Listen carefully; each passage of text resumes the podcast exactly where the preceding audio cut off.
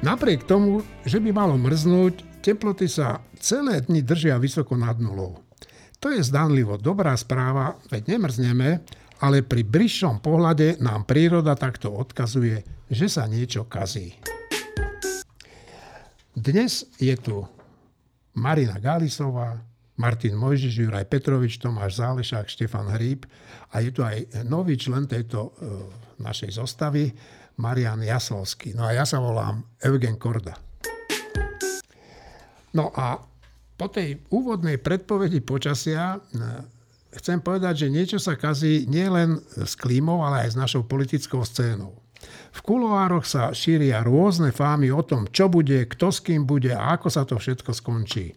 Normálna politika je na rozdiel od prírody akoby zamrznutá v očakávaniach a Robert Fico deň čo deň chrlí oheň a síru na všetkých, ktorí to jeho referendum stále propaguje a všetkým je ukradnuté.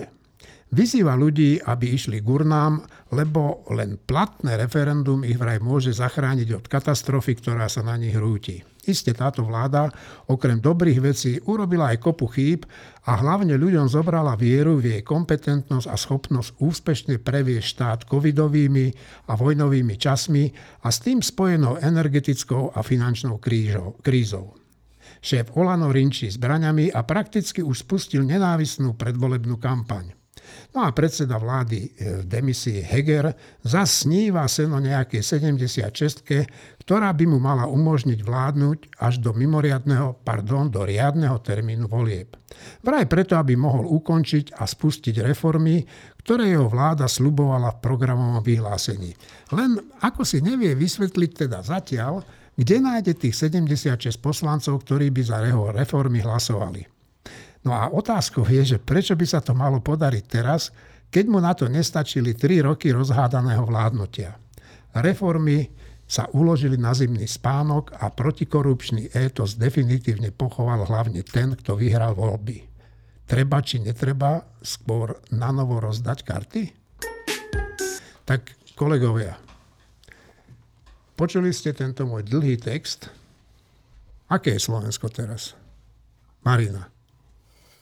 No, ja mám pocit, že také ako ja, že už, už to ani nechce počúvať, už o tom ani nechce rozmýšľať, je to hrozný pocit. Bežných ľudí inak trápia skôr také veci, ako že tie došli dosť vysoké tie predávky na tie energie a takto.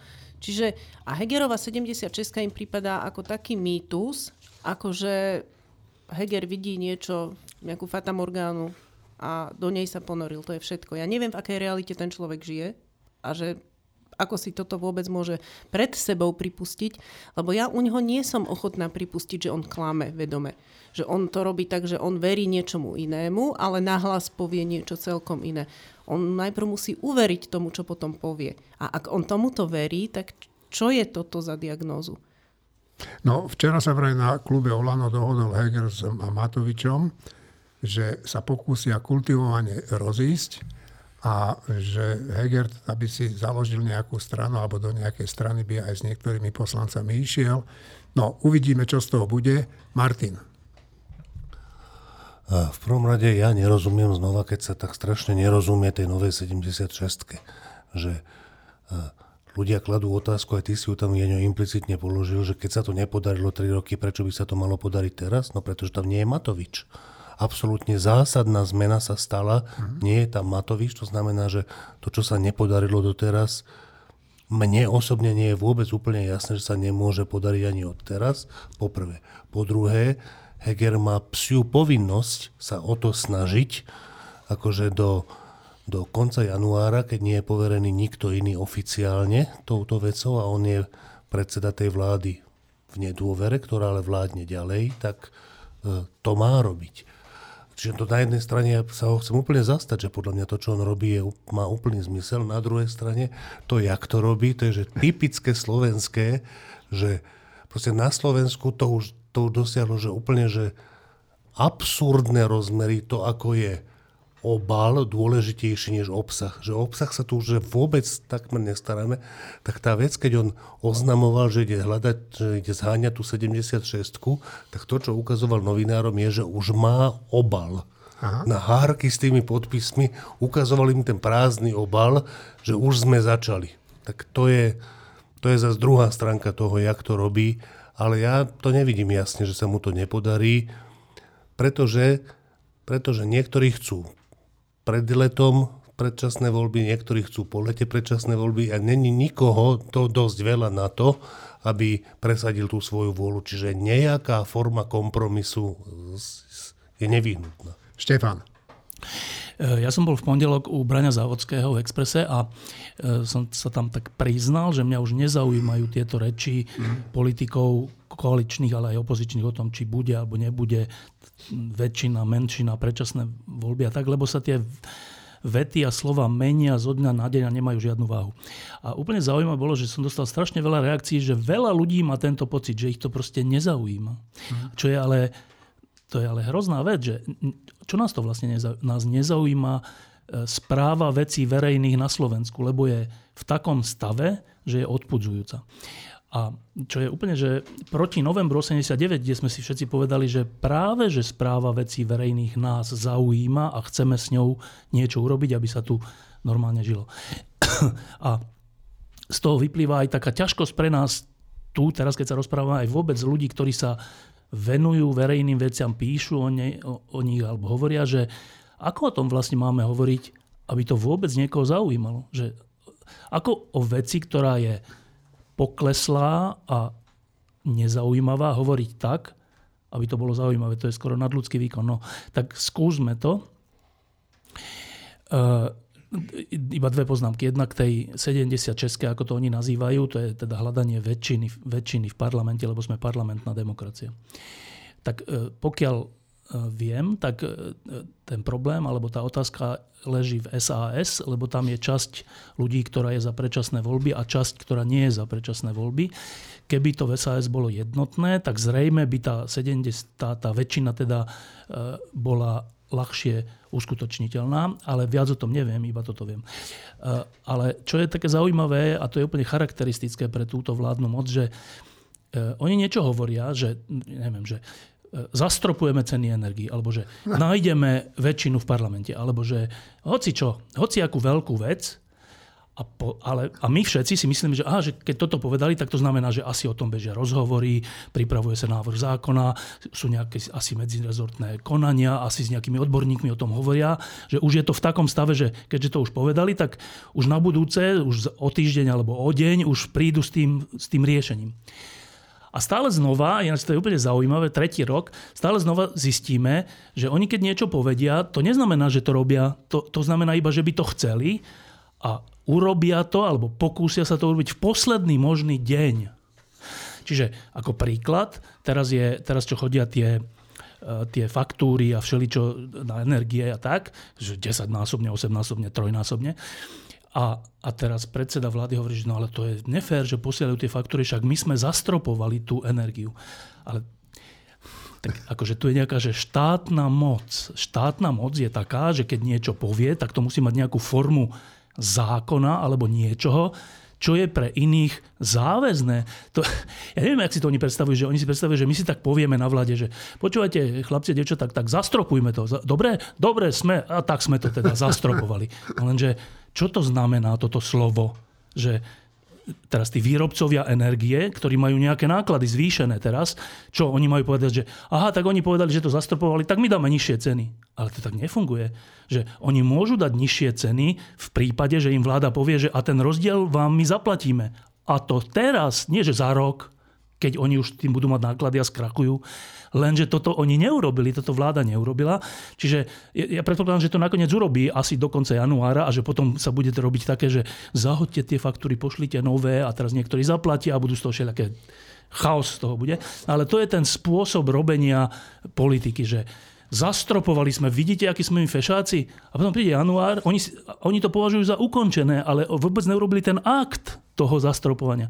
No a to je podľa mňa je to podobné s týmto hľadaním väčšiny, že v nedelu povedal Juraj Šeliga, že už je to teda dynamické rokovanie, neviem čo, že a teraz my všetci si teda myslíme, že aha, tak to znamená, že oni sa o tom rozprávajú, teraz dávajú si nejaké podmienky s Osaskou a s neviem kým, lebo však čo iné to môže znamenať, keď toto povie.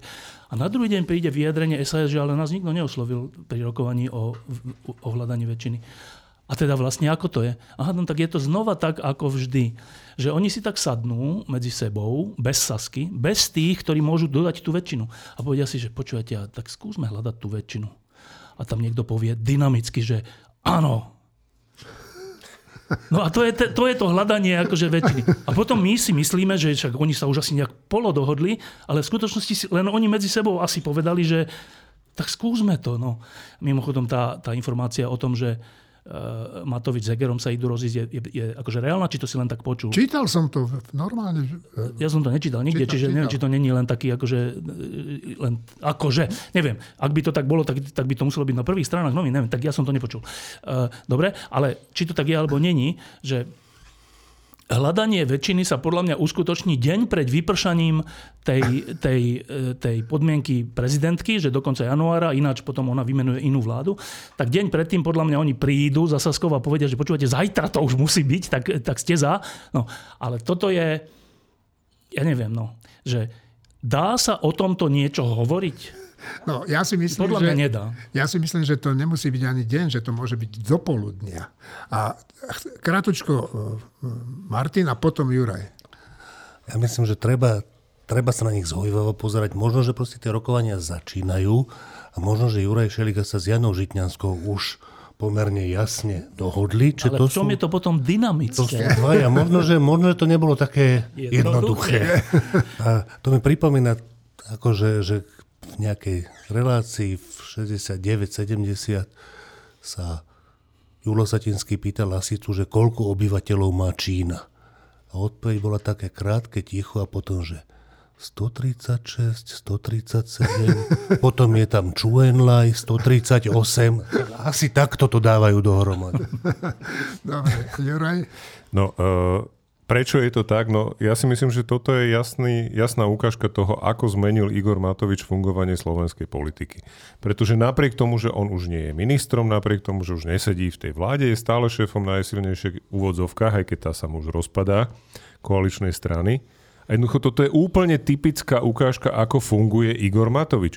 Zahlásim na tlačovke hurá, a potom začnem rozmýšľať, že ako to vlastne urobíme a s kým to spravíme. Potom len te, ešte... teraz to už nezahlasil on. No to je jedno, lebo Heger není nič iné, len hovorca Matoviča v, v, mojom, v mojom ponímaní. Respektíve to je reálne ten vplyv, ktorý ten Igor Matovič na tú slovenskú politiku za tie tri roky proste má a to je dopad jeho pôsobenia, že tí ľudia skutočne najprv niečo vyhlásia, potom prípadne ešte potenciálnych partnerov okýdajú na ďalších tlačovkách, facebookových a iných statusoch spôsobom, že vlastne znemožnia realizáciu toho celého.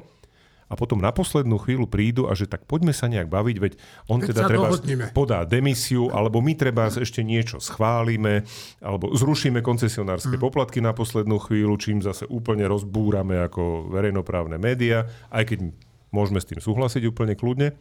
Ale jednoducho toto je, to ten čistý chaos, ktorý z toho trčí, je potom to, čo úplne jed, ako pochopiteľne ľudí len znechucuje, najmä pokiaľ im naozaj chodia vysoké faktúry, stúpajú im ceny všade, lebo to nie je len o tom.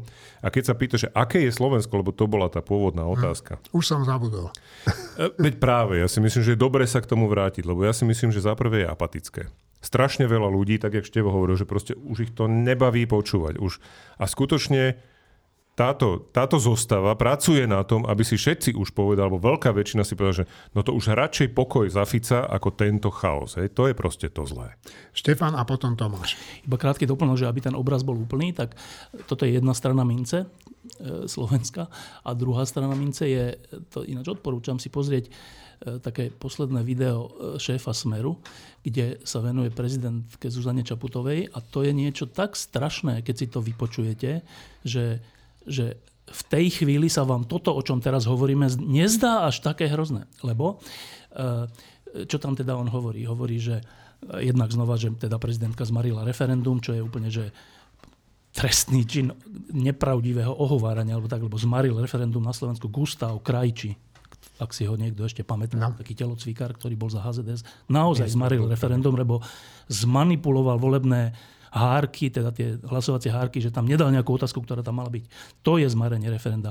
On tam pridal otázky. Pre, alebo aj pridal. Prezidentka sa iba opýtala ústavného súdu, že či je v súlade s ústavou, či sú tie otázky a ústavný súd jej opakovane povedal, že nie sú. Čiže to ona zachránila Slovensko pred tým, aby sa tu neústavná vec uskutočnila. No. Ale nie len to. Um, ide tam ešte ďalej oveľa, keď kde hovorí, že rovnako ako Andrej Kiska aj Zuzana Čaputová je zliahne Šoroša, že on, hmm. si ho, on si ich vybral a teda v zátvorke zaplatil, aby sa stali prezidentkami. A nie len to, ide ešte ďalej, keď keď hovorí, že prezidentka sa iba, iba vyjadrila teda lútosť alebo účasť nad tou vraždou nad tej e, sestričky e, na východnom Slovensku teraz, ktorú zabil, zavraždil kvôli peniazom rómsky nejaký človek. A, a na to hovorí predseda Smeru, že verejne, že vidíte, tak jej záleží len na LGBT, lebo vtedy tam plače, objíma sa a tak, ale keď zomrie e, e, biely človek, tak vlastne len, len dá e, polutovanie alebo čo. A ešte dodáva, že ale my, bieli, heterosexuálni a neviem akí ľudia sme tu na Slovensku tiež.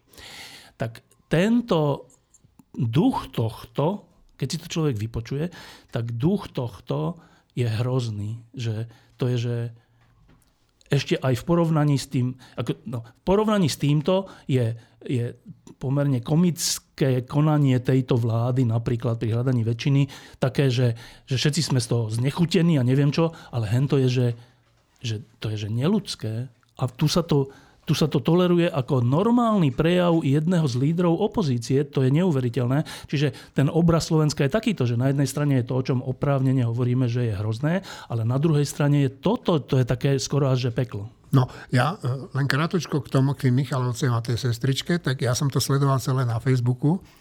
A to bolo naozaj poučné e, sledovať hodinový prenos z toho e, Michalovského protestu Rómov a aj tých bielých, a najviac som sa bavil, keď tam prišiel Kotleba a ten sa bál.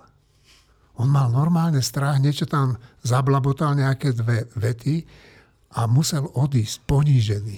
A ponížili ho kultivovaní Rómovia. Len aby to bolo jasné, že, že, že v čom je ten rozdiel, lebo to, to je také ľúbivé, že že dobre, keď, je, keď na Zámockej zabijú dvoch mladých ľudí, tak je veľké demonstrácie, neviem čo, a keď zabijú sestričku, ale zabije ju Róm, tak nie je celoslovenské stretnutie alebo niečo také. Tak len si teda povedzme, že, že ten rozdiel, že e, keď niekto zabije, zavraždí niekoho preto, čo si myslí, ako vyzerá, aké farby pleti, e, pre nejaký názor, tak to je všade v civilizovanom svete dôvod na hlasné odmietnutie veľkej, akože veľkých skupín, alebo že vzniknú z toho demonstrácia tak. Lebo nemô, no proste tak, to je civilizácia. Keď niekto niekoho zabije, je to rovnako hrozné, keď niekto niekoho zabije pre peniaze. Ale to je vražda. To je vražda. Čo to hovorí o Rómoch? Že ten jeden Róm zabil niekoho pre peniaze. To isté to hovorí o Rómoch, čo hovorí o Slovákoch, keď nejaký Slovák zabije niekoho iného pre peniaze. Veď to sa deje. Koľko je vražd na Slovensku ročne? Neviem, veľa. Stovky. Tak čo teraz budeme, po každej vražde bude veľká demonstrácia? Nie, každý zmarený ľudský život a každá vražda je hrozná, ale dávať toto dokopy a vyvodzovať z toho, že prezidentka je za LGBT, ale nevadí jej zabíjanie e, bielých Slovákov, je že hrozné, hrozné.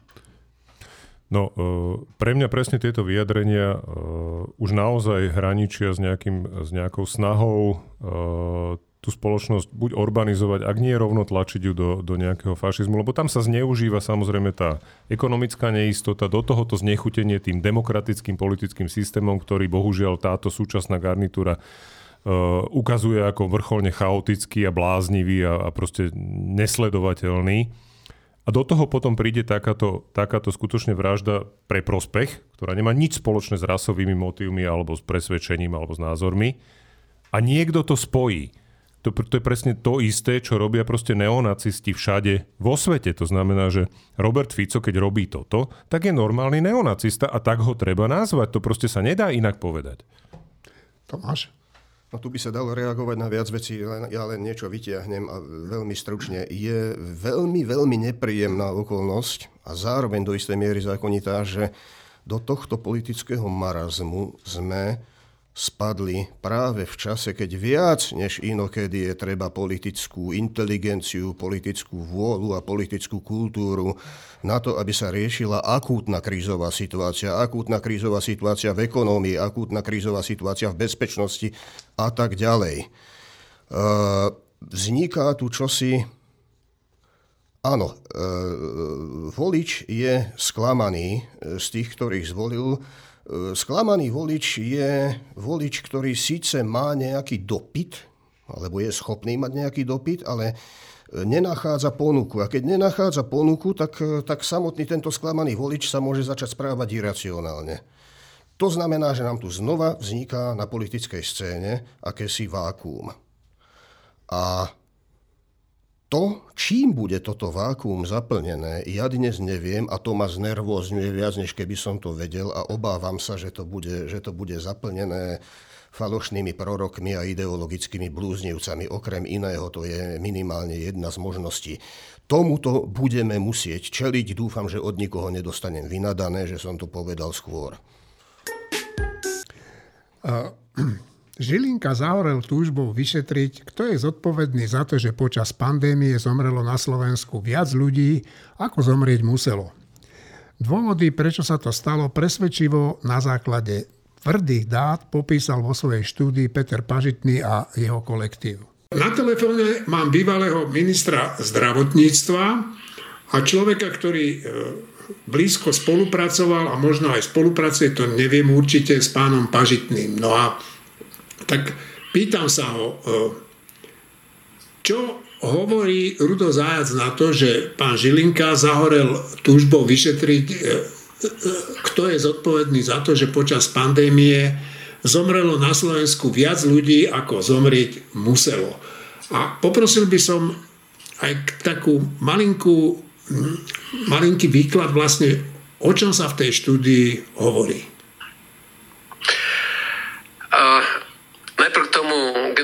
Prokurátorovi. Túto otázku treba postaviť jemu, ja neviem, prečo sa toho chopil.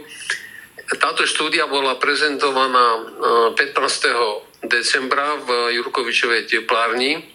Veľmi si ju média nevšimli, bolo tam len pár e, novinárov a ani jej obsah si nevšimli, pretože z okolností v ten deň padla vláda.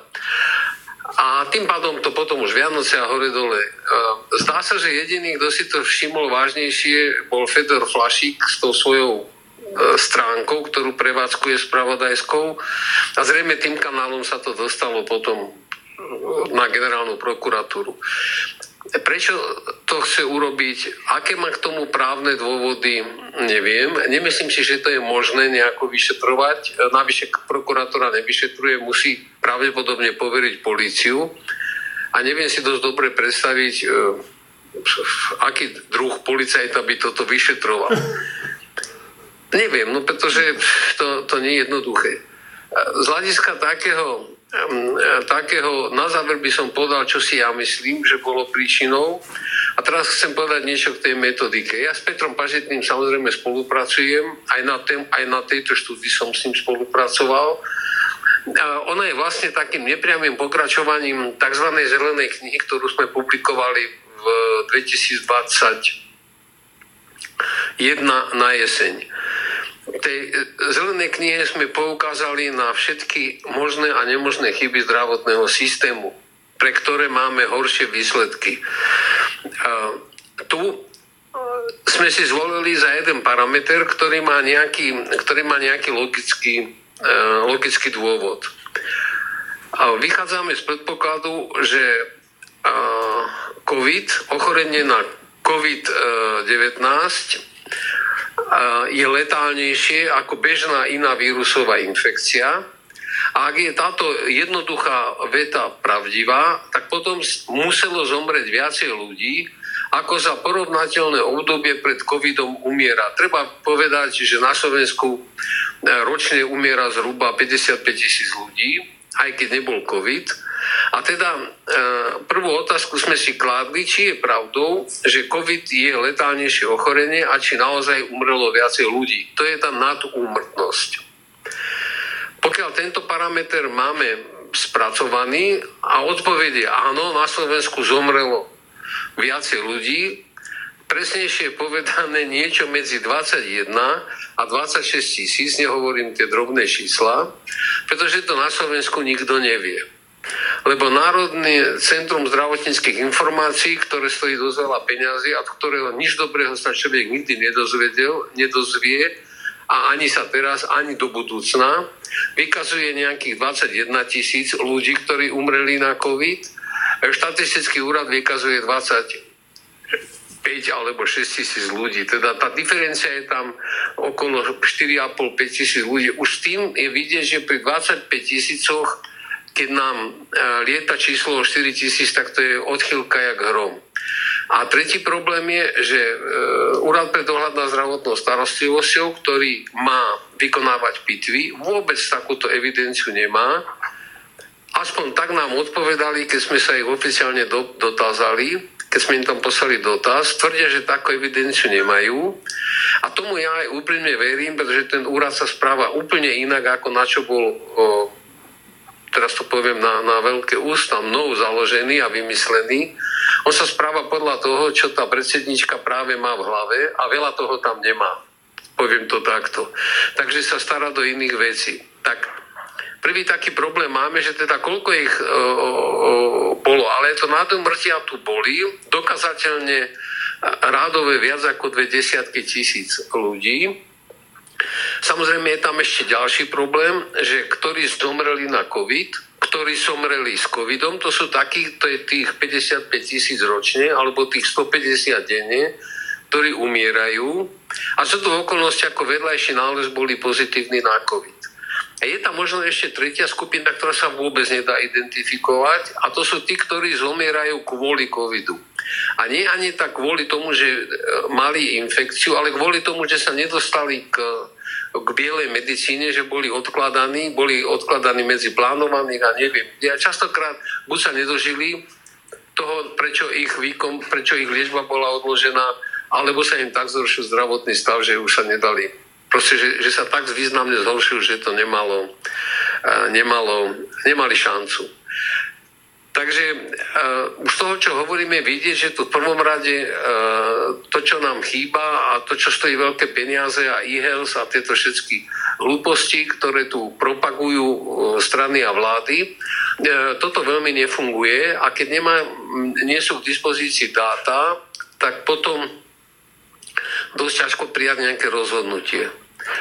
V tejto štúdii e, sme použili v prvom rade dáta, ktoré sú určite dôveryhodnejšie ako z týchto troch slovenských inštitúcií, to je Eurostat, a potom dáta, ktoré sú určite dôveryhodnejšie ako NZCI a aj štatistický úrad, a to sú dáta z dvoch poisťovní, ktoré boli ochotné nám tieto dáta spracovať zo svojich štatistík a vydať alebo teda nám ich dodali.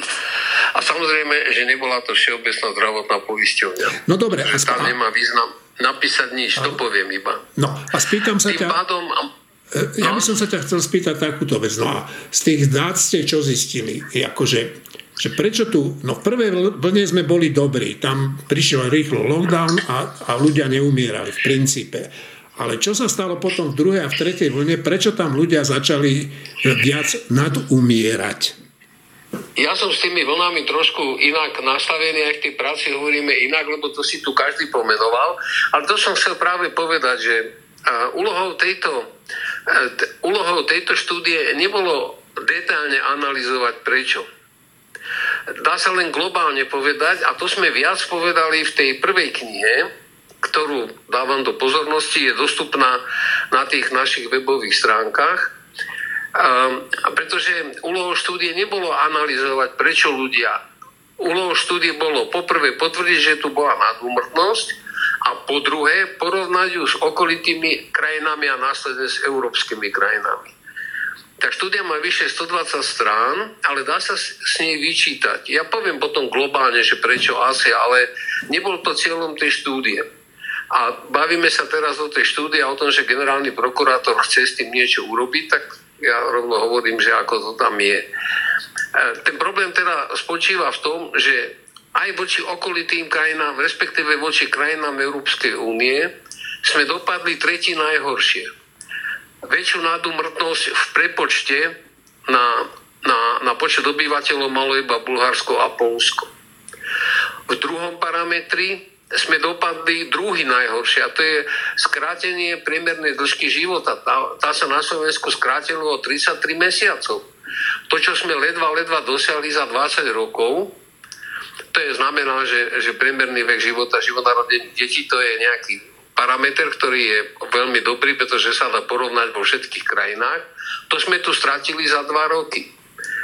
A potom sú tam iné údaje. Najlepšia krajina bola Dánsko. Pretože Dánsko, ktoré je porovnateľné so Slovenskom, má zhruba 5 miliónov obyvateľov, má iba 5 tisíc nadúmrtí. Slovensko niečo medzi 22 a 25. Aj to už na schvál hovorím, že nevieme.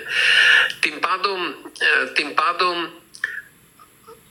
toto ukazuje alebo nastavuje istý pohľad na to, ako to na Slovensku bolo.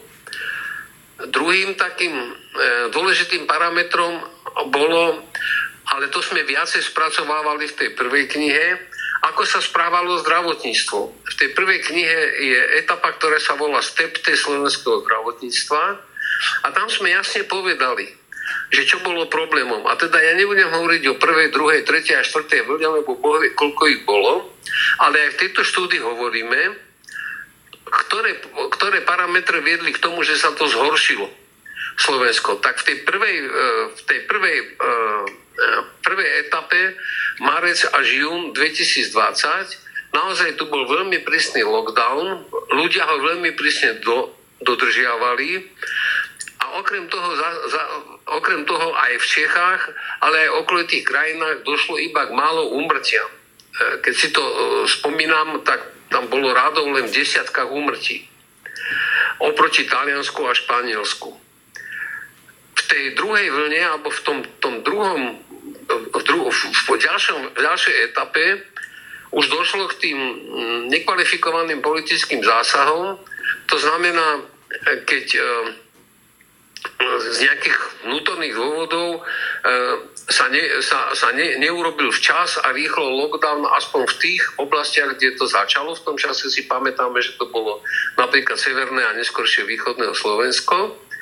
To znamená, neurobili sa všetky tie prísne opatrenia a v tom pokračovaní jesen 2020 sme v tejto štúdii dokázali, že napríklad uh, chaotické plošné testovanie, ktoré tu urobila vláda v novembri, alebo koncom oktobra, začiatkom novembra 2020, situáciu výrazne zhoršila. Aj potom, čo sa prenieslo do, do úmrtí. Pretože bolo síce otestovaných okolo 3,5 milióna ľudí, ale tak zhruba polovica sa dá odhadnúť, dostala falošný výsledok, a hlavne falošne negatívny. A oni potom pokojne ďalej chodili a šírili to. E, navyše e, treba aj povedať, že, a o tom sme xkrát písali aj v týždni, aj, aj v iných médiách, e, treba povedať, že opozícia tu zohrala veľmi významnú rolu, lebo vláda sa správala chaoticky, čo nakoniec vyvrcholilo dovozom Sputniku na jar 21. Ale opozícia si urobila politickú agendu z anti covidu a antiočkovania, antivaxerstva a veľmi jednotne si to politícia, opozícia spravila. Inak povedané, boli sme jedna z veľmi mála krajín, kde sa e, boj proti covidu stal politickou témou. No a tým pádom samozrejme aj tá disciplína ľudí bola veľmi, e, veľmi otupená, začali rôzne antivexerské a, a, a vozenie e, a naliehanie na lieky pre ktoré sa používali originálne pre, pre e, papagáje, pre, pre parazitov u papagájov. A už som aj zabudol, jak sa to volalo. Ivermectin. To znamená... Ivermectin. A, áno, Ivermectin. A všetko možné, nemožné. Tretej, v, v, treťom prípade očkovanie. Dobrým príkladom v tejto štúdii je, a treba si to pozrieť, bolo Portugalsko, ktoré dosahovalo katastrofálne výsledky do očkovania. Porovnateľné s katastrofálnymi výsledkami Slovenska. Ale Portugalsko sa veľmi rýchlo prepracovalo. Šéfom očkovacieho celého systému sa stal bývalý admirál ktorý jednoducho to zobral pevne do rúk a presvedčil národ, nehovorím o, o koalícii opozícii, že očkovanie je jediná rozumná cesta. A nikto sa tam neozýval, antivaxery a voloviny a RNA, ja si to nedám a, a, zdravotníci do toho kafrali a krížom krážom. A Portugalsko sa z takého, z tých poslednejších miest vyšvihlo na úplné čelo k poklese nadúmrtnosti, pretože zaočkovali zhruba 90% populácie, prakticky všetkých, ktorí sa očkovať mohli. A to je veľmi významný uh, fakt, že proste u nás toto nefungovalo, lebo vieme, ako to bolo s očkovaním a vieme, ako to bolo uh, s, s ostatnými vecami. A vieme napríklad, že to očkovanie poškodila vláda, lebo ho spropagovala takým spôsobom, ktorý skôr odpudzoval. A keď už aj ľudia pochopili, že by sa mohli dať očkovať, tak um, e, došiel Mátovič so svojím sputnikom, tú kauzu si všetci pamätáme, ako na, e, na, na letisku v Košiciach blahorečil e, milému Rusku, ako nám dodalo necertifikovaný a nelegitímny a dodnes e, Európskou liekovou agentúrou neschválenú očkovaciu látku a jak tam porušili tisíc zákonov, jak tam e, súhlas ministra zdravotníctva, vtedy Mareka Krajčeka napísali na hlavičkovom papieri. Nemusím, proste to ani nechcem spomínať. No a keď sa toto všetko ščíta, tak potom zistíme, že, že to sú tie e, e, veľké príčiny. No ale jednou z, tiež podstatnou príčinou je, a to je napríklad rozdiel medzi Slovenskom a Čechmi, kde v Čechách takisto silné antivaxerské hnutie, chaotická vláda na čele s Babišom. Napriek tomu v Čechách zomrelo o niečo menej ľudí v nadúmrtí, lebo ich zdravotníctvo je v inej líge. Hmm. A to je ten ďalší problém, že slovenské zdravotníctvo už dávno nekope tú lígu, ktorú kope napríklad České. Čiže nejaký oblastný prebor. No, to nechcem takto hovoriť, to nech pán minister Lengvarský s tou svojou suitou si sa tam bavia s novinármi na tej nemocnice, že prvá, druhá liga. Mm. Takže povedané slušne, České zdravotníctvo je v úplne inej výkonnosti, aj čo do kvality, aj čo do kvantity, aj čo do efektivity, aj čo do programov, aj čo do excelentnosti a ďaleko, ďaleko kvalitnejšie ako slovenské, čo je smutné, lebo práve začiatkom tohto milénia sa Slovensko milovými krokmi približovalo Česku. Aj si pamätám, jak nám zavideli že slovenský tiger a dneska zo slovenského tigra máme poloskapatú mačku, takže a to slovenské zdravotníctvo je také. A znova odporúčam, aby si pozreli poslucháči, ktorí budú mať záujem na webových stránkach Petra Pažitného alebo aj na mojej, nech si pozrú tú zelenú knihu a tam by bolo veľmi dobré si to prečítať, aj tie analýzy, aj tie štatistiky, aj tú kapitolu eh, o step teste slovenského zdravotníctva, ktorá práve hovorí, kde sme ako zdravotníctvo mhm. zlyhali. Dobre, dobre, dobre. Ja si myslím, že je to dosť vyčerpávajúce a z toho ale, eh, čo si povedal, eh, ja si, a tu by som potreboval takú jasnú odpoveď, že Dá sa toto vlastne nejako e, vyšetrovať z hľadiska nejakej osobnej zodpovednosti niekoho? Alebo že spáchal niekto kriminálny čin? Čo si ty o tom myslíš? Tak ja, ja nie som odborník na trestné právo, to naozaj nie som.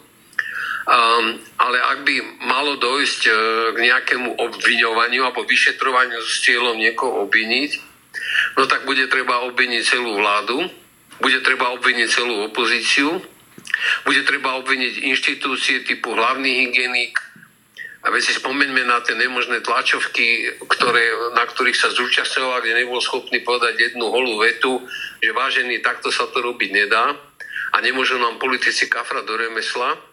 My sme tu na to, aby sme to riešili. To je ten admirál portugalský, tento hlavný hygienik a jeho suita epidemiologovia a vakcinológovia, neviem koho má. Hlavný infektolog sa nemôže správať jak, jak uh, nepríčetný a proste za to, že vidí televíznu kameru a, a mikrofón, tak tam rozpráva všetko možné. On sa vypavil ve, verejnosti z očí po tej kauze Sputnik, na ktorý sa samozrejme Brelo podpísal, pri najmenšom, že dodal hlavičkový papier.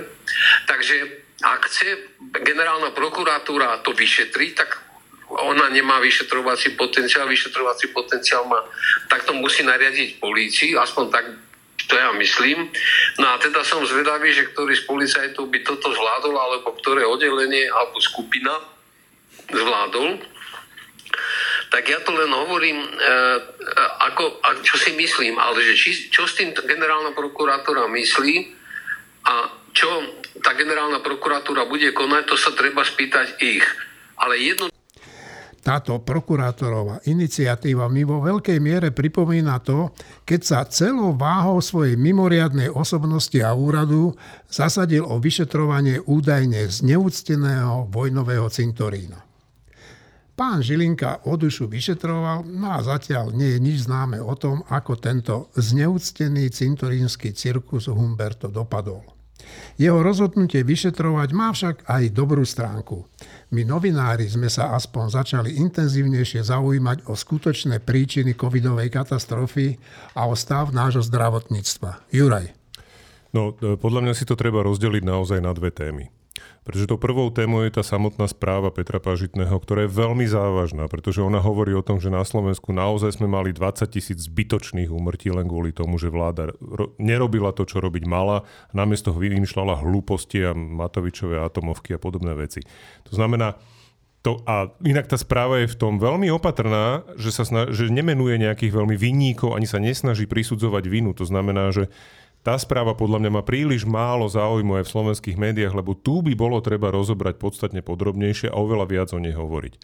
To, čo predvádza uh, generálny prokurátor Žilinka je podľa mňa predvolebná kampaň pred prezidentskými voľbami a, a je to proste úplný nezmysel, pretože tam hovoríme o politickej zodpovednosti.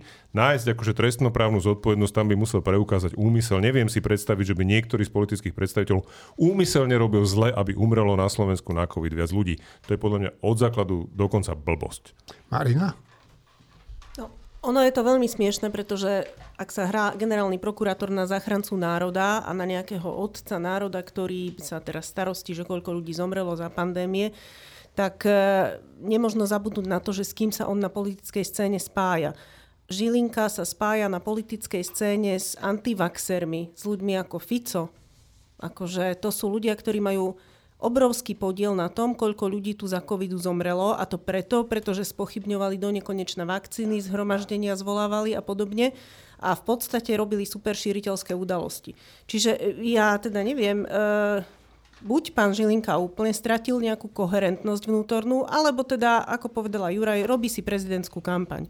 Martin? No, e, kto je Žilinka, to vieme.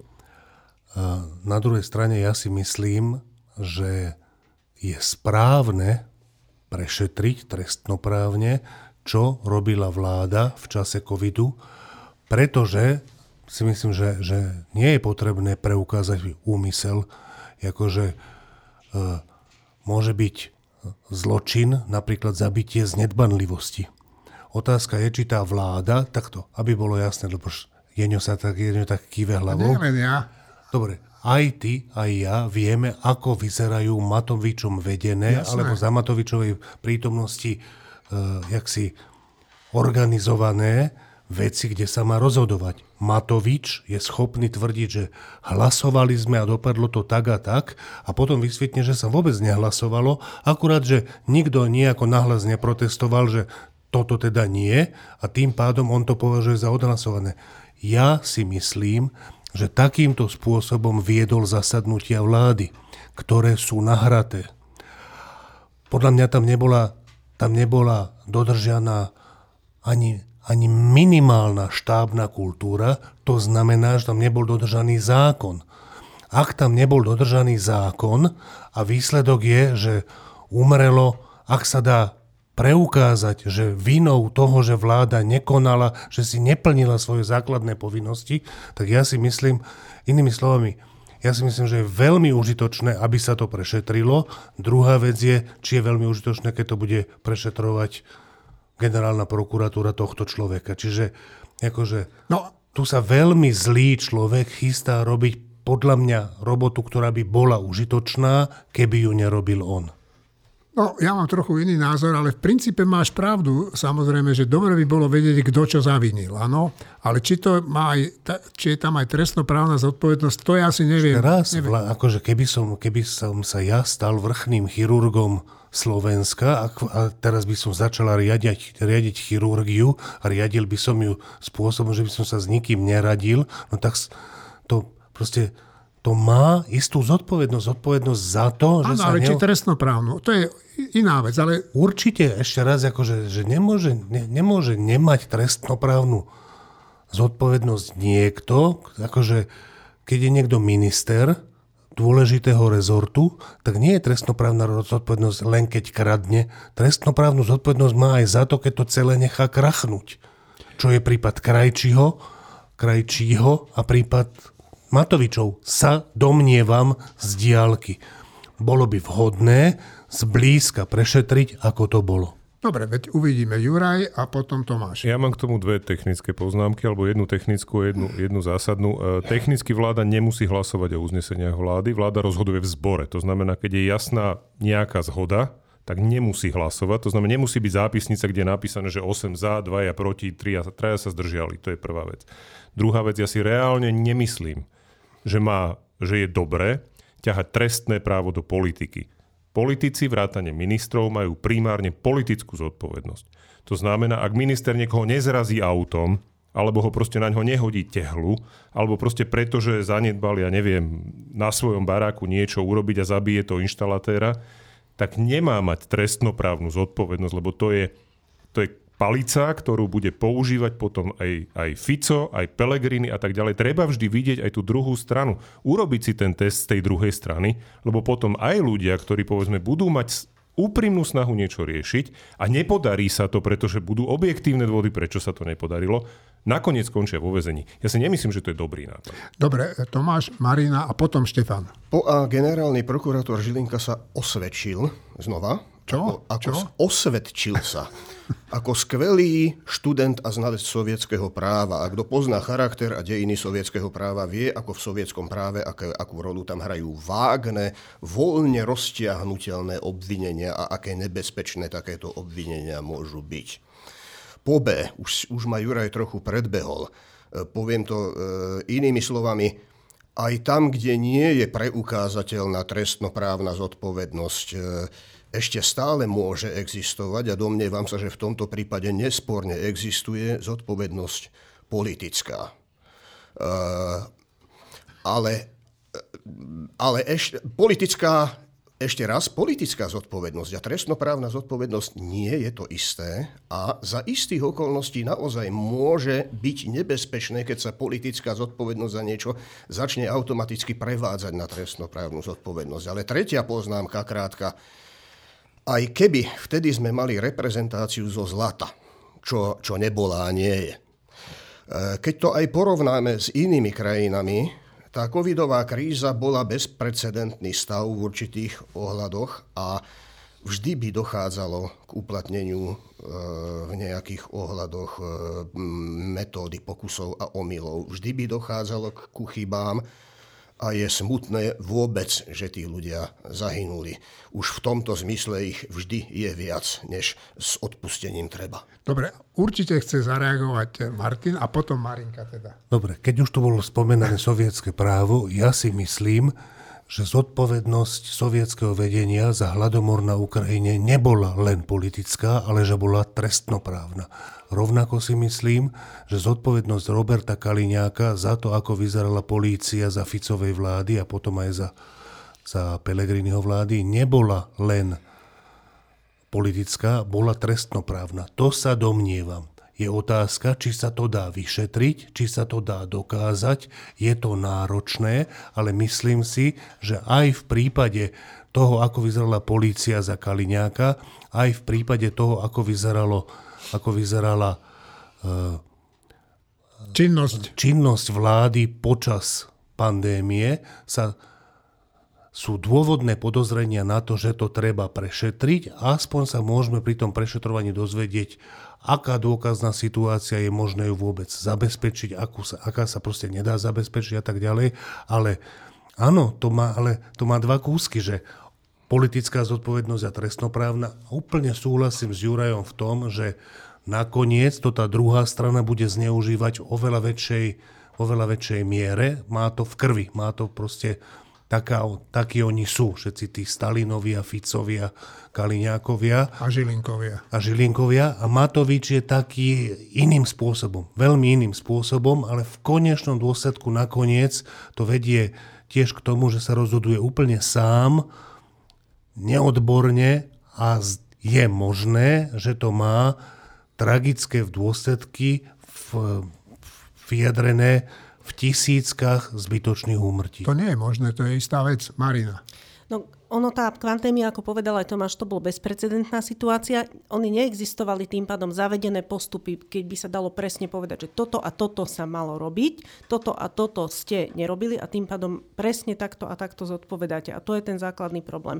Keď si porovnávame, ako vychádzajú z toho iné krajiny, ako vychádzame my, tak tie, čo vychádzajú z toho lepšie, to sú krajiny, ktoré dlhodobo majú lepšiu prax prakticky vo všetkom sú funkčnejšie ako my. Čiže my sa tu bavíme ani nie tak o zodpovednosti jednej garnitúry, akokoľvek by som úplne podpísala, že oni to pokafrali ako len mohli, ale my sa tu bavíme o funkčnosti krajiny ako takej, o funkčnosti jej procesov a politík, inštitúcií, v existovaní a neexistovaní tých inštitúcií, o návykoch, o komunikácii politickej a odbornej, O všetkom tomto sa tu bavíme a to všetko by vlastne muselo prísť na pretras, lebo to sa odrazilo v tých úmrtiach.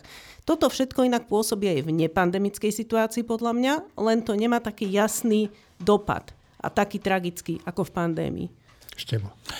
E, ja som na, v zime, a teraz neviem, či 2020, myslím, že 2020, e, mal pod lampou Pala Čekana a to, bola, to bolo také, taká, taká chvíľa, v ktorej že vláda sa nevedela dohodnúť, že čo teda treba urobiť, či zavrieť, nezavrieť lyžiarské vleky a Vianoce išli a tak. A, a vtedy neurobila nič a Pálo Čekan vtedy povedal, ktorý pritom dovtedy tú vládu podporoval aj v rôznych opatreniach očkovaní a vtedy ešte testovania, neviem čom, nie celoplošnom, ale takom, tak vtedy povedal takú vetu, ktorá mnohých z tej vlády nahnevala, že vláda opustila svoj ľud.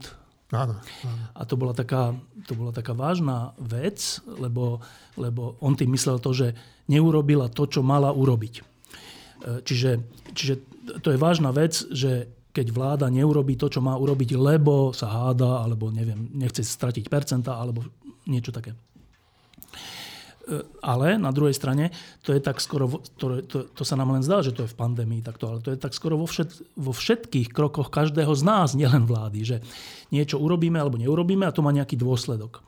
A teraz napríklad, e, niekto má predstavu, že najlepšie zdravotníctvo je, je keď by bolo iba štátne Iný má predstavu, že najlepšie zdravotníctvo by bolo, keby bolo iba súkromné. A teraz to, čo sa potom stane, keď tento, e, to, tento, táto predstava sa premietne do reality, do zákona, do toho, že nakoniec naozaj to tak bude v tých jednotlivých poisťovniach a všade, bude mať nejaký dôsledok v konečnom dôsledku na úmrtnosť že bude troška väčšia, troška menšia. V nejakej miere sa to, to nebude, že všetci zomrú alebo nikto nezomrie, ale v nejakej miere sa to odrazí.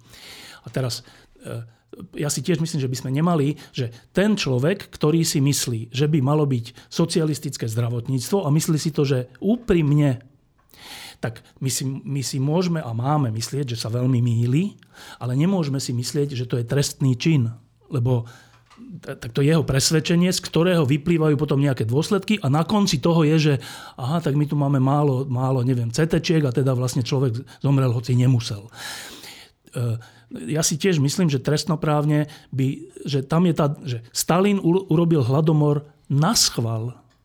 To nebolo, že on robil nejaké opatrenie, nevediac, že to bude znamenať smrť ľudí. On robil nejaké opatrenie, vediac, že to bude znamenať smrť ľudí. U tejto vlády, čo sa týka pandémie, nemyslím, Nepodozrievam nikoho z nich z toho, že by urobil alebo neurobil nejaké opatrenie preto, aby niekto zomrel. To by bol podľa mňa trestný čin. A posledná otázka, e, posledná poznámka je s tým, s tým Žilinkom, že, a to je to, to je to také perfidné, že on ide nečítal som to presne, ako to znie, ale teda v zmysle, že, že, že čo teda, aké opatrenia sa robili za pandémie, že či tam neboli nejaké pochybenia až trestné činy, akože vlády.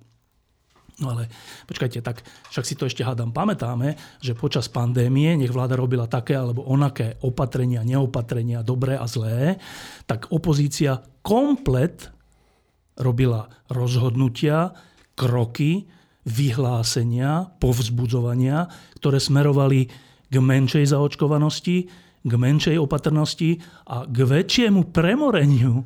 No. Že tak dobre, keď ide teda prešetrovať vládu, čo ja si myslím, že je blbosť, ale keď už, tak potom v rovnakej a v skutočnosti ešte vo väčšej miere by mal prešetovať svojich vlastných, teda opozíciu.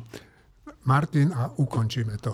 Ja ešte chcem povedať k tomu, že trestnoprávna zodpovednosť nemusí byť len v tom úmysle, môže byť v tom, že sa nerešpektujú proste zákony tejto krajiny, ktoré sú prijaté práve kvôli tomu, aby v, ta, v takýchto situáciách sme sa podľa nich riadili. Skúsim povedať príklad, čo by podľa mňa mohla byť trestná, trestný čin. Ak je niekde povedané, že v takejto, v zákonoch, že v takejto a takejto situácii rozhoduje hlavný hygienik, potom ak sa dokáže, že na tohto hlavného, na tohto hlavného hygienika bol vyvíjaný neprípustný nátlak, tak zrejme ide pri najmenšom o zneužitie právomoci verejného činiteľa, ak to bol verejný činiteľ, alebo niečo podobné. Ďalšia vec, Ďuro hovorí, že na vláde sa nemusí hlasovať. Ďuro, neviem, či si bol niekedy s Matovičom pri nejakom jednaní, to není, že sa musí hlasovať alebo nemusí hlasovať, ale o tom, čo sa tam dohodlo, nemá vôbec žiadnu predstavu nikto z tých zúčastnených okrem Matoviča. Čiže ak sa porovnajú zápisnice z tých vlád s nahrávkami, s tým, čo tam naozaj prebehlo, ak sa ukáže, že tie zápisnice vôbec nezodpovedajú tomu, čo, čo bolo ak by sa niečo také ukázalo a to, čo je v tej zápisnici, dobre, ak to vláda odhlasováva potom, každopádne, ak je tá vláda riadená takto chaoticky a nedodržiavajú sa pri tom zákony, čo ja som si 100% istý, že pri najmenšom Igor Matovič ne, netuší, aké sú zákony. Vôbec, vôbec to netušil. Netušil, že, netušil, že či, sa vlá, či zasadnutia tej vlády sa riadia nejakými pravidlami. Som ochotný dať pravú ruku za to, že ak to je, že to v živote nečítal. Nikdy. Len tam je taký problém, Martin, že aj ten hlavný hygienik, inžinier Mikaz, alebo doktor, alebo čo, aj veľká časť tej vlády povie, že všetko bolo v poriadku. No, Dobre, ale... ešte raz, ja, ja, ja s týmto súhlasím a, a podľa mňa by bolo úplne že až tragické, keby, keby tento generálny prokurátor tam niečo našiel a obvinil ich. Akože, ale že tu má byť taká vec, že pozor, každý, každý má konať v zmysle ústavy, tak je povinný konať to, čo mu ústava ukladá, nad ten rámec a, a, zákonov, nad ten rámec konať nemôže. A keby sa tu ukázala taká vec, pozor, aj predsedu vlády, aj predsedu parlamentu, aj prezidenta je možné vyšetrovať to, že či dodržiavajú tie zákony, to je podľa mňa zdravé. Keď to robí tak nakazený človek, ako je Žilinka, tak to zdravé nie je. Ruskí lekári, teda e, podotýkam, že nie všetci ruskí lekári, napísali ruskému prezidentovi list, ktorom ho žiadajú, aby bolo ukončené šikanovanie a mučenie človeka, na ktorého sme nejako zabudli. A to je ten človek je Alexej Navalny. Zároveň žiadajú, aby bola tomuto odvážnemu mužovi poskytnutá nevyhnutná zdravotná starostlivosť. List zverejnili na Facebooku a vyzvali svojich ruských kolegov, aby sa k nemu pripojili. No, uvidíme. A teraz sme, sme pri Rusku, tak chce... To je dôležitá vec. Uh, teraz nedávno, minulý týždeň alebo viac, uh, zomrel jeden z posledných tých demonstrujúcich na Červenom námestí, keď prišli ruské vojska sem. Uh, v 68. 68. Varšavskej zmluvy. A, A to, to si len tak troška predstavme, že to bolo v hlbokom komunizme v Rusku, kde nejakí ľudia sa postavia na červené námestie. 8 ľudí, myslím. Vedľa, 8 vedľa sídla, akože celej, celej, tej, celej tej verchušky ruskej a, a protestujú proti tomu, čo Rusko urobilo, čo Sovietský zväz urobil. Boli samozrejme potom zavretí a mučení a boli do, do psychiatrických liečební dávaní a tak, čo je hrozný osud, ale urobili to vedomí si tohto. No. A teraz hovorím to preto, že títo lekári, ja neviem, to sú re, asi lekári z Ruska, predpokladám. Ruskí lekári, hej. Tak, e, že čo to oni vlastne urobili? Že oni, oni v situácii, keď je tam e, vojna, už, tuším, už aj Putin pripúšťa, že robí vojnu, nie špeciálnu vojenskú operáciu, špeciálnu operáciu, tak e, v, tom, v tejto situácii, keď sú z, z, teda pritvrdené zákony a, a už nemôžeš vôbec nič a médiá nemôžu vôbec nič povedať, tak sa nájdú lekári, v Rusku, ruskí lekári, teda, ktorí chodia niekde do práce, do nejakých nemocníc a tak, a, a napíšu, že počúvajte, my tu mučíme Navalného. To je, to je pre, pre mňa to, že úplne že úžasné, že, že v Rusku dnešných dní, kde každý by sa asi očakáva, že každý by sa mal báť čokoľvek povedať, tak oni nie, že niečo povedia, ale že dajú to verejne na Facebook alebo kam a, a, a nie len, že dávajme mu starostlivosť, ale že nesmieme ho mučiť, ak som si to dobre prečítal. Hej no tak to je, že obdivuhodná vec, eh, hodná úplného, že, že, že, že klobúk dole pred ruskými tými lekármi, ktorí to podpísali. A tými, ktorí to možno, dúfam, ešte podpíšu. Marina, poďme k Rusku trošku. Ja by som ešte k Ukrajine, pretože Či, teraz Ukrajine, sa, áno, tak som to teraz som mala mysleť. v posledných pár dní sa veľa hovorí o Solidare a o tom, aké boje sa oni vedú a o tom uh, už boli správy, že to Wagnerovská skupina dobila, potom zase, že teda celkom nie, lebo že teda nie sú tak, ako oni tvrdia tam, kde sú. A, no ale ide o to, že čo je to Wagnerovská skupina, že to sú proste platení žoldáci, čo na jednej strane krásne ilustruje neschopnosť úžasnej tej ruskej armády, ktorá nie je schopná vôbec ničoho, ale samozrejme schopní sú žoldáci. Čiže Putin z toho vychádza ako nejaký obyčajný stredoafrický diktátor, ktorý, si, ktorý je úplne na holičkách, ak si nezavolá platených žoldnierov. Ale zaujímavé je o týchto Wagnerovcoch, som čítala taký dobrý článok od Michaela Rubina, ktorý je odborník na bezpečnostnú problematiku, tak on cestoval do dvoch oblastí v Afrike, do Mozambiku a do Stredoafrickej republiky, kde títo Wagnerovci riešili nejaké veci, kde si ich teda zavolali tí miestni diktátori reálne. No a Wagnerovci sa ukázali ako značne nefunkčná armáda. Ale podarilo sa im tam postaviť si nejakú sochu, nejaký pamätník a tak, akože svojim výkonom. A tento pán Rubin píše jednu vec, že oni sú zdatnejší vo svojom PR ako v bojoch. Teraz akože ja nepopieram, že tam sa vedú kruté boje a že Ukrajinci strácajú veľa vojakov a že je to strašné, ale ja by som ešte nelámala palicu nad ukrajinskými obrancami tam. A tu nikto neláme tú palicu. Uh, Juraj a potom Tomáš.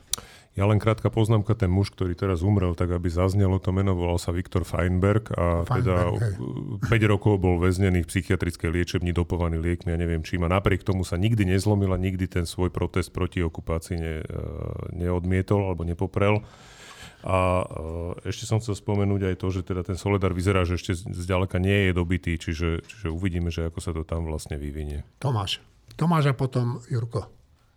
No, Martin, pardon, to je, to je môj väčší problém. Poznámka podčiarov k tým Wagnerovcom a nielen k Wagnerovcom, ono je viacero bezpečnostných analytických materiálov rôzneho druhu, ktoré hovoria bohužiaľ o bohužiaľ, no, o rastúcom trende, o trende rastúcej úlohy, ktorú vo vojnách hrajú e, takéto žoldnierské skupiny, nie len Wagnerovci žoldnieri, rozumej kontraktory, firmy, ktoré, súkromné firmy, ktoré majú svojich zamestnancov, ktorí na základe kontraktu slúžia tej, ktorej vláde, alebo tej, ktorej... To mali aj Američania v Iraku. A tak ďalej, a tak ďalej. No ale no, nepochybujem o zdatnosti ukrajinských obrancov, ale keď už hovoríme o Wagnerovcoch, keď hovoríme o Rusku, keď hovoríme o tak hovoríme vlastne o svetovej situácii. Ešte krátko k tomu Navalnému. E, nezabudol som určite na Navalného, nezabudol som ani na tých 8 statočných na Červenom námestí onehdy.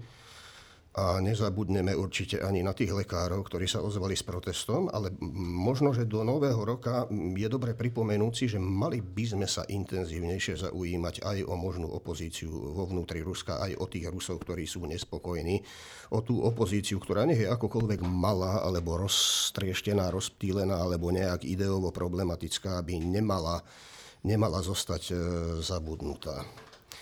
Martin. Al, Aha. Martin. Nie, povedz, to povedz Tomáš.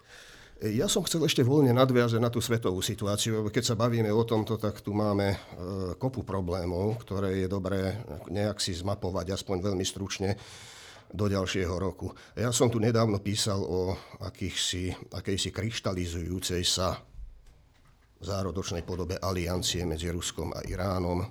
Irán dnes, ako vieme, je tiež jeden z tých e, neslobodných režimov, ktoré uťahujú šrouby. Irán vykonáva ďalšie rozsudky smrti v súvislosti s demonstráciami, ktoré tam vypukli po tom, čo v septembri zahynula e, mladá kurtka vo väzbe, keď bola zatknutá mravnostnou políciou za údajné porušovanie kódu odievania sa na verejnosti. Doposiaľ myslím, že bolo vyslovených 17, e, ak ma pamäť neklame, rozsudkov smrti. E, niektoré ešte tam majú možnosť odvolania. K sobot, v sobotu 7. januára boli vykonané druhé dve, celkovo zatiaľ 4, neviem, či boli nejaké ďalšie, ale odhady sa blížia k tomu, že toho môže byť nie len, oveľa vyšší počet, ale rádovo vyšší počet tento istý režim utužuje svoje zväzky a predáva so, e, Rusku dróny a zbraňové artikle, ktoré zabíjajú Ukrajincov a ničia ukrajinskú infraštruktúru. Tento istý režim napreduje smerom k získaniu jadrovej zbrane. Tento istý režim porušuje medzinárodné sankcie aj tými dronmi, aj, aj obchádzaním e, zmluv, ktoré sa týkajú nešírenia jadrových zbraní, aj toho kontroverzného akokoľvek neúčinného a dnes už prakticky mŕtvého jadrového dílu s Iránou JCPOA, Joint Comprehensive Plan of Action.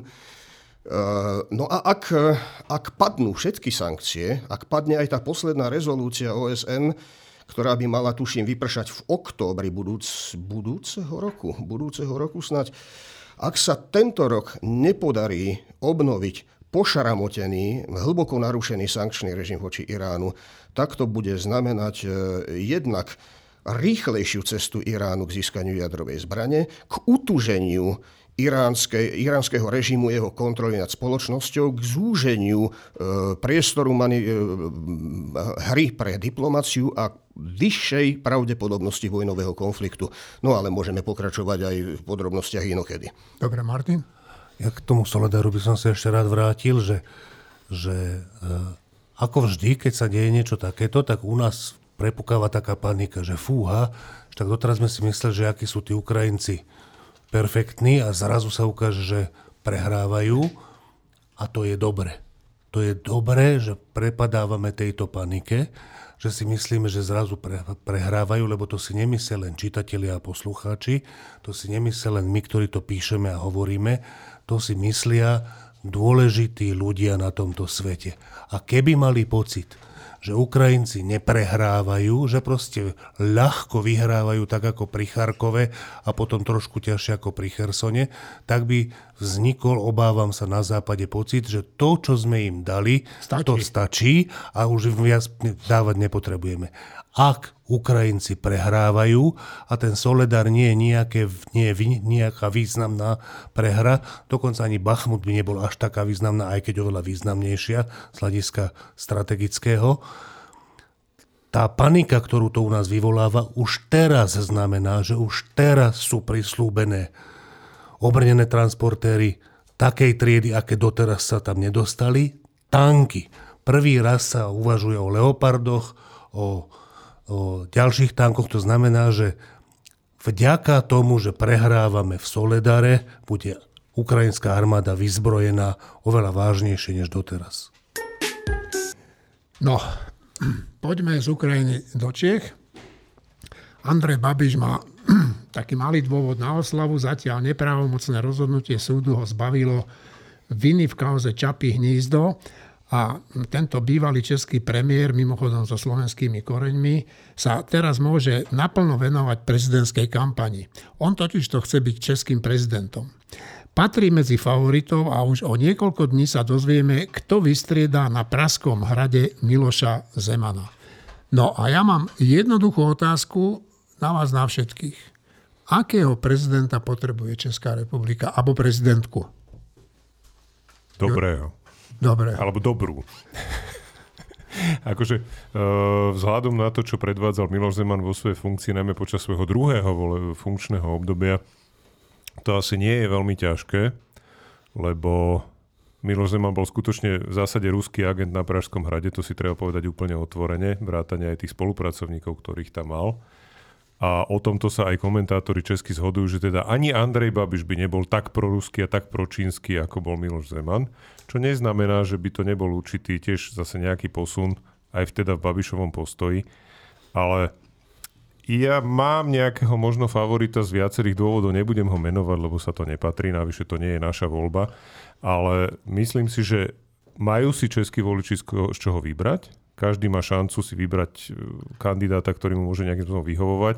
A ja im držím palce. Bude zaujímavé sledovať, kto sa dostane do druhého kola a ako tá kampaň potom naberie obrátky. Štefan.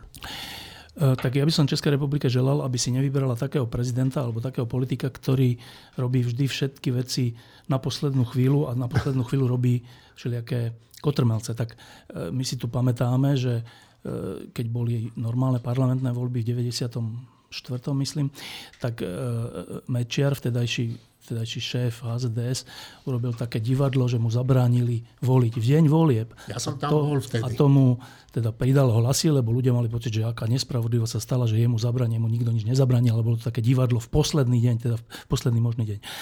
Uh, Miloš Zeman, ďalší príklad, teraz je končiaci prezident za, za mesiac alebo za koľko a on napriek tomu teraz e, uvažuje, neviem, či to už náhodou neurobil, ale uvažuje, že on vymenuje nového predsedu ústavného súdu, hoci tomu končí, ten, ten nový bude až niekedy v septembri alebo oktobri. kedy, v oktobri. Tak to sú, to, akože, to sú ťahy ľudí, ktorí, že, že pre moc alebo pre seba urobia hroznú vec pre tú krajinu. Ten Mečiar, to, to bola hrozná vec pre túto krajinu. Zeman robil viaceré hrozné veci pre Českú republiku. Toto je ďalšia z nich, že, že on síce odíde, ale na, neviem, na 12 rokov je ten predseda ústavného súdu, na veľa rokov tam bude vlastne jeho človek, že ešte urobí zle, aj keď tam už nebude, aj keď už možno nebude nažive. To, to je že hrozná ambícia. No, a hovorím to preto, že Babiš teraz, ja neviem, či si kúpil alebo čo, ale že išiel do Francúzska za Macronom, no, dobre som no, čítal. Áno. A to čo je, že opozičný líder sa ide, a, to, naozaj sa aj stretli, neviem. Áno, ale, aj fotografiu mali spolu. No, dobre, že, že to čo, akože to je Macronov nejaký miláčik, alebo čo to chce byť, neviem, nerozumiem. No a Macron predtým sa ešte, pred, predtým sa ešte stretol s nejakým multimilionárom, ktorý má nejaké módne značky, či čo v Paríži. No, že napos... A ten, prepačte, no. ten podporoval ešte e, aj po anexii Krímu Putina. No však, dobre, ale, ale že, pretože na poslednú chvíľu robíš takéto veci, či si ich kúpiš, alebo si to vymyslíš ako u nás, alebo ako babi, že urobíš takéto turné po Francúzsku. A teraz som si všimol, to je úplne, úplne že až také, že vtipné, teda komické, že e, Babiš mal, myslím, že na Facebooku alebo niekde, že prišlo mi v z Whatsappu alebo odkiaľ, že, že Petr Fiala ma podporuje. Ak je to pravda, tak super.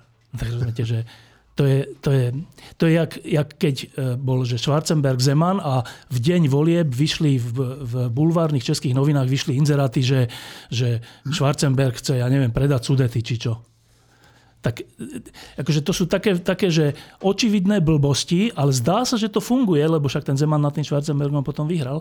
Tak aj toto, že kto sa zníži k tomu, že pár dní pred voľbami povie o svojom oponentovi, že ma podporuje. Kto, kto, a ešte takou, takou formuláciou, že to mi prišlo od niekiaľ a ak je to pravda. Však vlastne teda nehovoríš priamo, že to tak je, ale čo sú to za... No, čiže ja by som Českej republike želal, aby nemala e, takýchto cirkusantov za prezidentov. No a e, ešte chce e, Kratučko zareagovať, ale kratučko. K tej návšteve Babiša u Macrona len si dovolím spomenúť, Jindřich Šidlo to spomenul, že krátko pred slovenskými prezidentskými voľbami prijal Miloš Zeman Maroša Ševčoviča. Tak držím Českej republike palce, aby to dopadlo rovnako.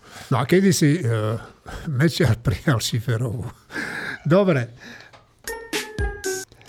Uh, Vždy sa tu bavíme o politike, ale dnes tu s nami sedí náš kolega milý, Marian. Ahojte, dobrý deň. Ktorý, ktorý nám tu prinesie kúsok kultúry. Ja som od, od teba čítal výborný rozhovor v minulom čísle s takým slovenským výtvarníkom, tak neviem si teraz spomenúť na to meno. Povedz nám niečo o ňom. No je to Andrej Dubravský a pre mňa bola, keď som sa pripravil na ten rozhovor, tak som sa tak nejak e, oboznamoval s jeho tvorbou, možno detailnejšie ako, ako bežný, be, bežný divák, lebo ja som vo výtvarnom umení bežný divák, ja, moja špecializácia je hudba, ako možno niektorí vedia ale tak sa v tom výtvarnom umení veľmi, veľmi rád doučujem a to bolo obzvlášť príjemné. Málo kedy som poslal mojej frajerke toľko, aha, to je krásny obrazok a tento je perfektný a tak. No, skrátka som po, začal byť faninka. A čím je ten človek zaujímavý? Uh, má, má neuveriteľné remeslo, má videnie, má koncept, uh, ide si potom aj pracovitý. A, má, má a on je úspešný aj na západe, vonku je, v Amerike. Je, presne tak, on je na, v, v západnom, som chcel povedať, v Nemecku, teda na západe, áno, e, v Nemecku a e, v Amerike je v galériách, má tam galeristov, je, predáva sa tam normálne na tom súkromnom trhu s umením. A je ešte aj veľmi povabný v tom, že on, on tu žije na juhu Slovenska v takej malej dedinke ako farmár a stará sa tam o sliepky a na záhrade má hády, ktoré mu žerú žaby a, a skrátka to sa húbi potkany a potom dvakrát do, do roka ide do Ameriky a tam je akože v, v high society vytvarnej a medzi galeristami a, a bohemou. No, a neviem, kto by to spomínal, či si to bol ty, že tento muž, keď tu otváral výstavu v Piešťanoch, že mal taký zaujímavý prejav na úvod tej výstavy. Ja som tam nebol, tam bol, tam bol Boris a vlastne aj táto výstava ma, ma, ma k nemu tak dotlačila, že, že, že aj, aj vy, vy ste, že po, urobme rozhovor s Andreom Dubravským, ja som ho tak poznal, ale vtedy ešte som si povedal, že no tak dobre. No a jak som ho začal skúmať, no a mal, mal tam, že nie sú vítaní na tej výstave akože putinofily a, a ešte kto? Homofóbia, lebo on je, on je ako taký... Mm, po, nie že popularizátor, co by blbo vyznelo, ale skrátka je, je, je z tej komunity taký, že o tom hovorí a otvorene. a, otvorene a vlastne ukazuje, že No a je to, je to vytvarník takého aspoň európskeho rangu? Je to vytvarník svetového rangu. Svetového. Absolutne Šte, Štefán chce niečo povedať, lebo ja o ňom moc neviem. Uh, jednu technickú poznámku som povedať a jednu k Marianovi. Technická poznámka je, že v tomto, v tomto podcaste sme nehovorili o, o smrti pápeža bývalého e, Benedikta. A je to tak preto, že v novom čísle týždňa, ktorý vyjde teraz v piatok, máme o tom celú titulkovú tému, ktorá sa venuje takej odvážnej otázke, že kam smeruje katolícka církev po smrti Jana Pavla II. a, a Benedikta a počas pontifikátu Františka a myslím, že to bude celkom provokatívna vec, čiže to je nový týždeň a tá poznámka k Marianovi. Marian Jeslovský je u nás týždni zodpovedný okrem webu za kultúru a my tu rok, ako je dlhý, stále hovoríme v skutočnosti o tom, že ako nekultúrne tu žijeme. Keď to úplne zjednoduším, hoci hovoríme o politike a zdravotníctve a všeličom, ale v skutočnosti je to o nekultúrnosti. Tak mňa by zaujímalo iba jednu otázku, teraz položím, že Marian, že ako človek kultúry vníma slovenskú nekultúrnosť? Ťažko. Ako sa ti tu žije? Ťažko. Áno, ja, ja samozrejme, ja som vás počúval, aj mi je nepovedal, by som zasiahol do kdekoľvek, že sa prihlasím a môžem hovoriť, ale jednak vy ste lepší komentátori ako v tej geopolitike a v politike oveľa ako ja, aj keď ja to sledujem všetko samozrejme a mám na to názor, ale a, mm, ale práve to, človek si musí nájsť taký ten azyl. Kedy si sme ho hľadali e, začias normalizácie e, v partičkách, bytové záležitosti a tak. No ja som ho trošku našiel v tejto redakcii minulý rok. To musím otvorene povedať, že, že sa tu cítim veľmi dobre, ako, aj keď sme každý úplne iný. A to myslíš fakt, že potrebujeme hľadať azyl? No určite áno. Dobre.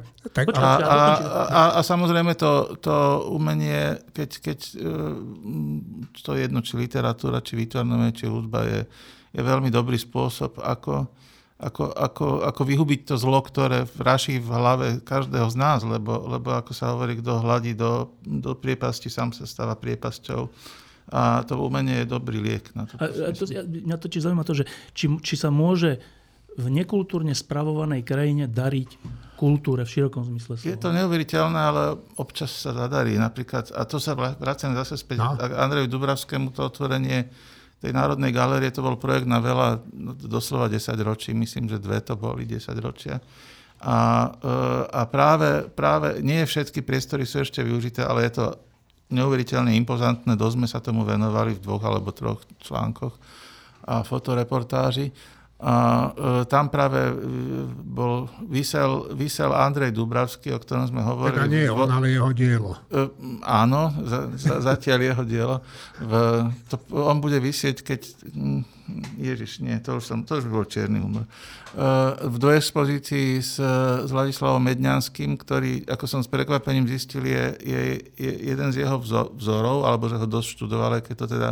A tam to bolo vidno, že je. Ako, No a, a oni práve v tej galérii urobili takéto, takéto akože, že, ako som to ja nazval, dvojexpozície alebo aj trojexpozície. E, rôznych ľudí poskladali dokopy, aby to dalo nejaký ďalší, ďalší metatext. Takže, takže to bolo veľmi pekné. Dobre, tak ja sa vám všetkým chcem poďakovať, že ste tu boli. A ako zvyčajne, na záver, sláva Ukrajine. Herojem sláva.